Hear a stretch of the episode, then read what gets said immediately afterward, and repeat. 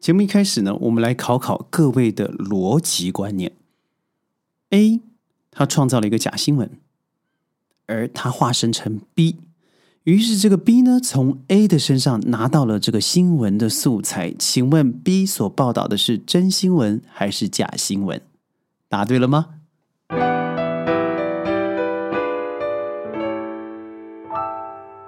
欢迎各位加入今天的宣讲会，我是轩。答案当然都是假的。一个人创造了一个假的东西，他再化成另外一个人，再拿自己的东西，只是把头画了另外一个脸，你就看不出他了。于是他创造了一个很像真的、很像真的的新闻，它始终是假的，让你相信。现在的社会，现在就在发生中，包括今天早上圈起来一看到一个新闻，写的是马来西亚槟城因为新的变种病毒造成桥呢，就是跨海大桥中断，而且槟城已经封城了，所以马来西亚将会进入下一个 MCO。 你没看错，而且我还截图了这个英文的内容、马来文的内容。我在往回去这个查找追本溯源以后，我发现它就来自于内容农场。于是我第一次进入了内容农场，再看了一下，哇，里面写的真是铿锵有力，好像简直就已经发生了一样。而且里面还提到了数字，有多少人 KO， 而且这个病毒现在它不但是传染性极强，同时它也有很高的致死率，这些都是假的。我看了以后当然生气，但是能气什么？当我知道2019年天下杂志所做出的报道，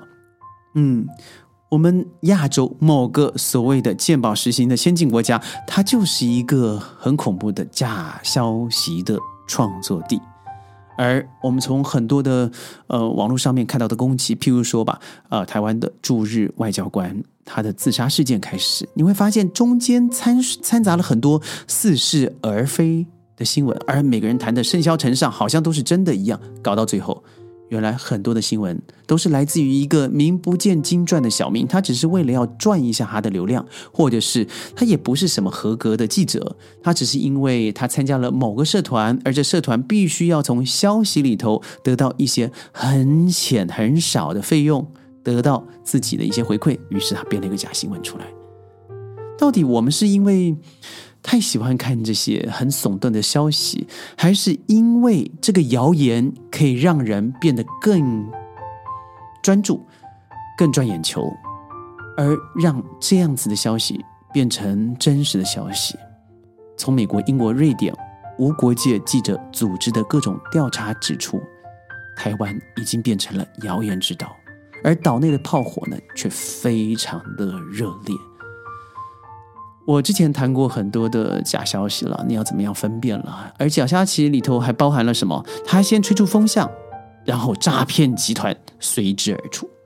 但是我们为什么喜欢假消息呢？我们来看看有几个啊，尤其是事实查核中心所散发出来的，这不只是台湾，这包含了世界上面的一些内容。第一名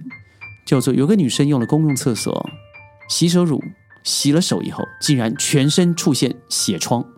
脸腐蚀就像僵尸，所以各位现在 COVID-19 要慎选洗手乳，这是第一个假消息。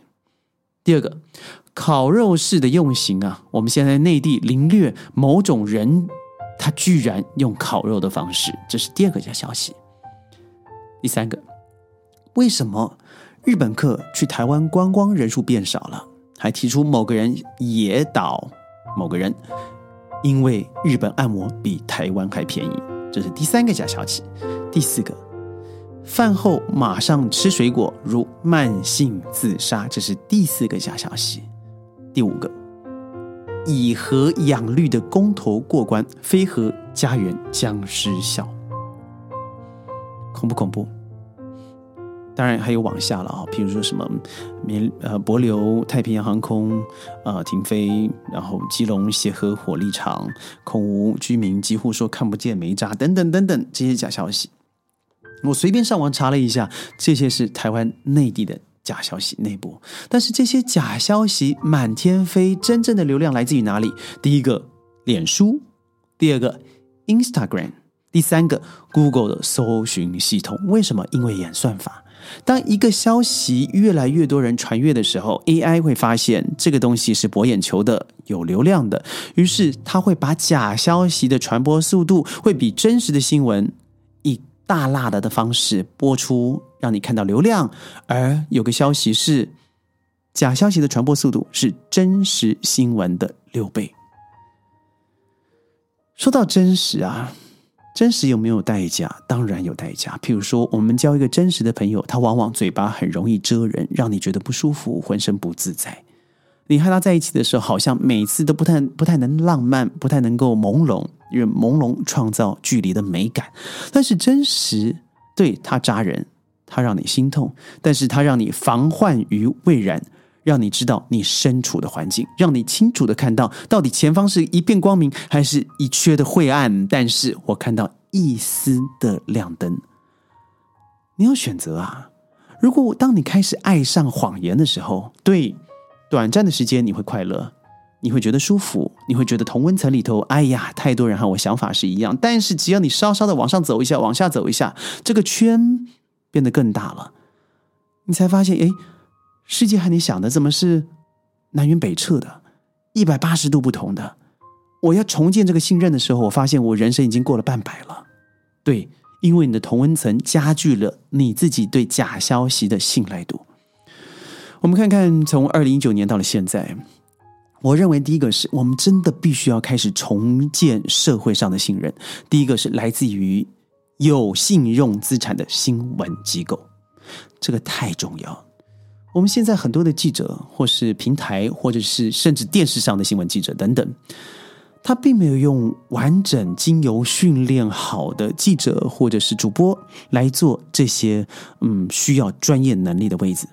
他要的是哗众取宠，他要的是增加流量，他要的是带有光环但不见得真实性高的艺人，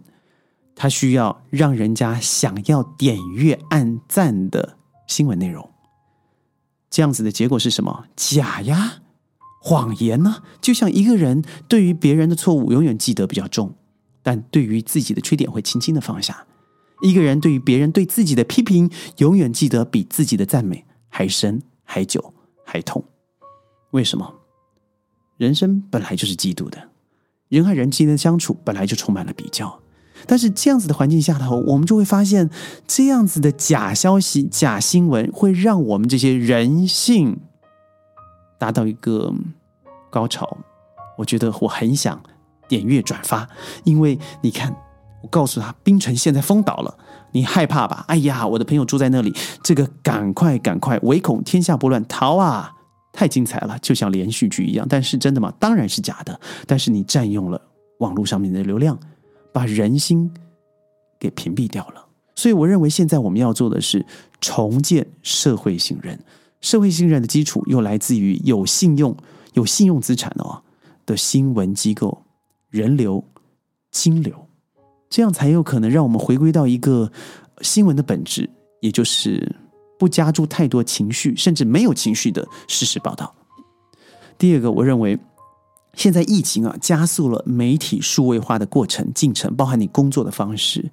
所以如果说我们现在还不把这个 SOP 建立起来，也就是一个新闻的过滤过程，你必须要有审核的机构，政府要介入，民间要自爱，人民要提高素质，你才有可能发现什么是真，什么是假。真未必让你快乐，假长久以来会让你成为重病患者。我刚才所说的是 Science 提到的，他发现在麻省理工学院的学者分析12万则网络上的 Twitter 推文，阴谋论假资讯的传播速度是真实的新闻6倍。我刚才说过了，这是由科学所做出来的大数据的结果。新闻媒体的整体表现不佳，让现在的这种假新闻雪上加霜。美国亚利桑那大学与德州大学发表了另一个研究有60%的美国民众对于新闻抱持着负面的评价，因为他们相信里面说的有60%是假的。在此同时呢，他们挑出了3则新闻给受访者阅读，其中1则是假新闻，结果讨厌新闻媒体的受访者 69% 能正确的分辨出什么是真，什么是假，反而认同新闻媒体的受访者正确比则达到 82%。 这2个调查反映出什么？或许你听了觉得这个逻辑好麻烦，那我告诉你是什么，反映了当下资讯生态的负循环了。越讨厌新闻媒体，就越容易误信假新闻，相信假资讯的人越多，传播渗透率就越快速，真实的讯息网络声量就越来越小，多重因素练成了后真相时代，也就是真实不可以在第一时间被体现。轩对这个话题非常有感，譬如说我现在在这个平台好了，各位所听到我的声音呢，那大概是 50% 的被屏蔽、被删减、被未审阅通过，或者是已退掉，就是他们不喜欢听到太真实的声音。那我们能怎么做呢？我们尽量用替代的语言，或者找到一些比较软性的消息，但是我都要以真实为主。但是真实的话不见得好听，因为真实里头会带着批评，真实会有很多上面的不认同，但是不认同与批评它所造成的结果才是有建设的建议，它不是为了批评而批评。那这样的声音在平台上面会越来越少，为什么？第一个，可能平台觉得这样子流量不高，你看轩高则13000，低则1000多，甚至还有上百的，那你还不说吗？如果你现在还不说，我们下一代会在一个假新闻的同温层里头成长，你要这样子的一个环境吗？现在世界上所充斥的假新闻绝对不是内地，绝对不是台湾，不是马来西亚、新加坡、东南亚，绝对不是，而是这是一个现在世界上都感到非常悲观的发展。也就是说，如果我们现在对于假新闻这个事情还不好好的面对，还不用一个很正向的方式，开诚布公透明的去面对它，那最后的结果就是我们得到的都是指鹿为马，真实的消息永远被虚假的消息给包覆住了。你要这样的社会吗？欢迎各位加入今天的宣讲会。在宣讲会，我知道我们说的话题会比较生硬一点，但是这些科普或是这些国际上的消息，我觉得这才是我们真的必须要传递的真消息。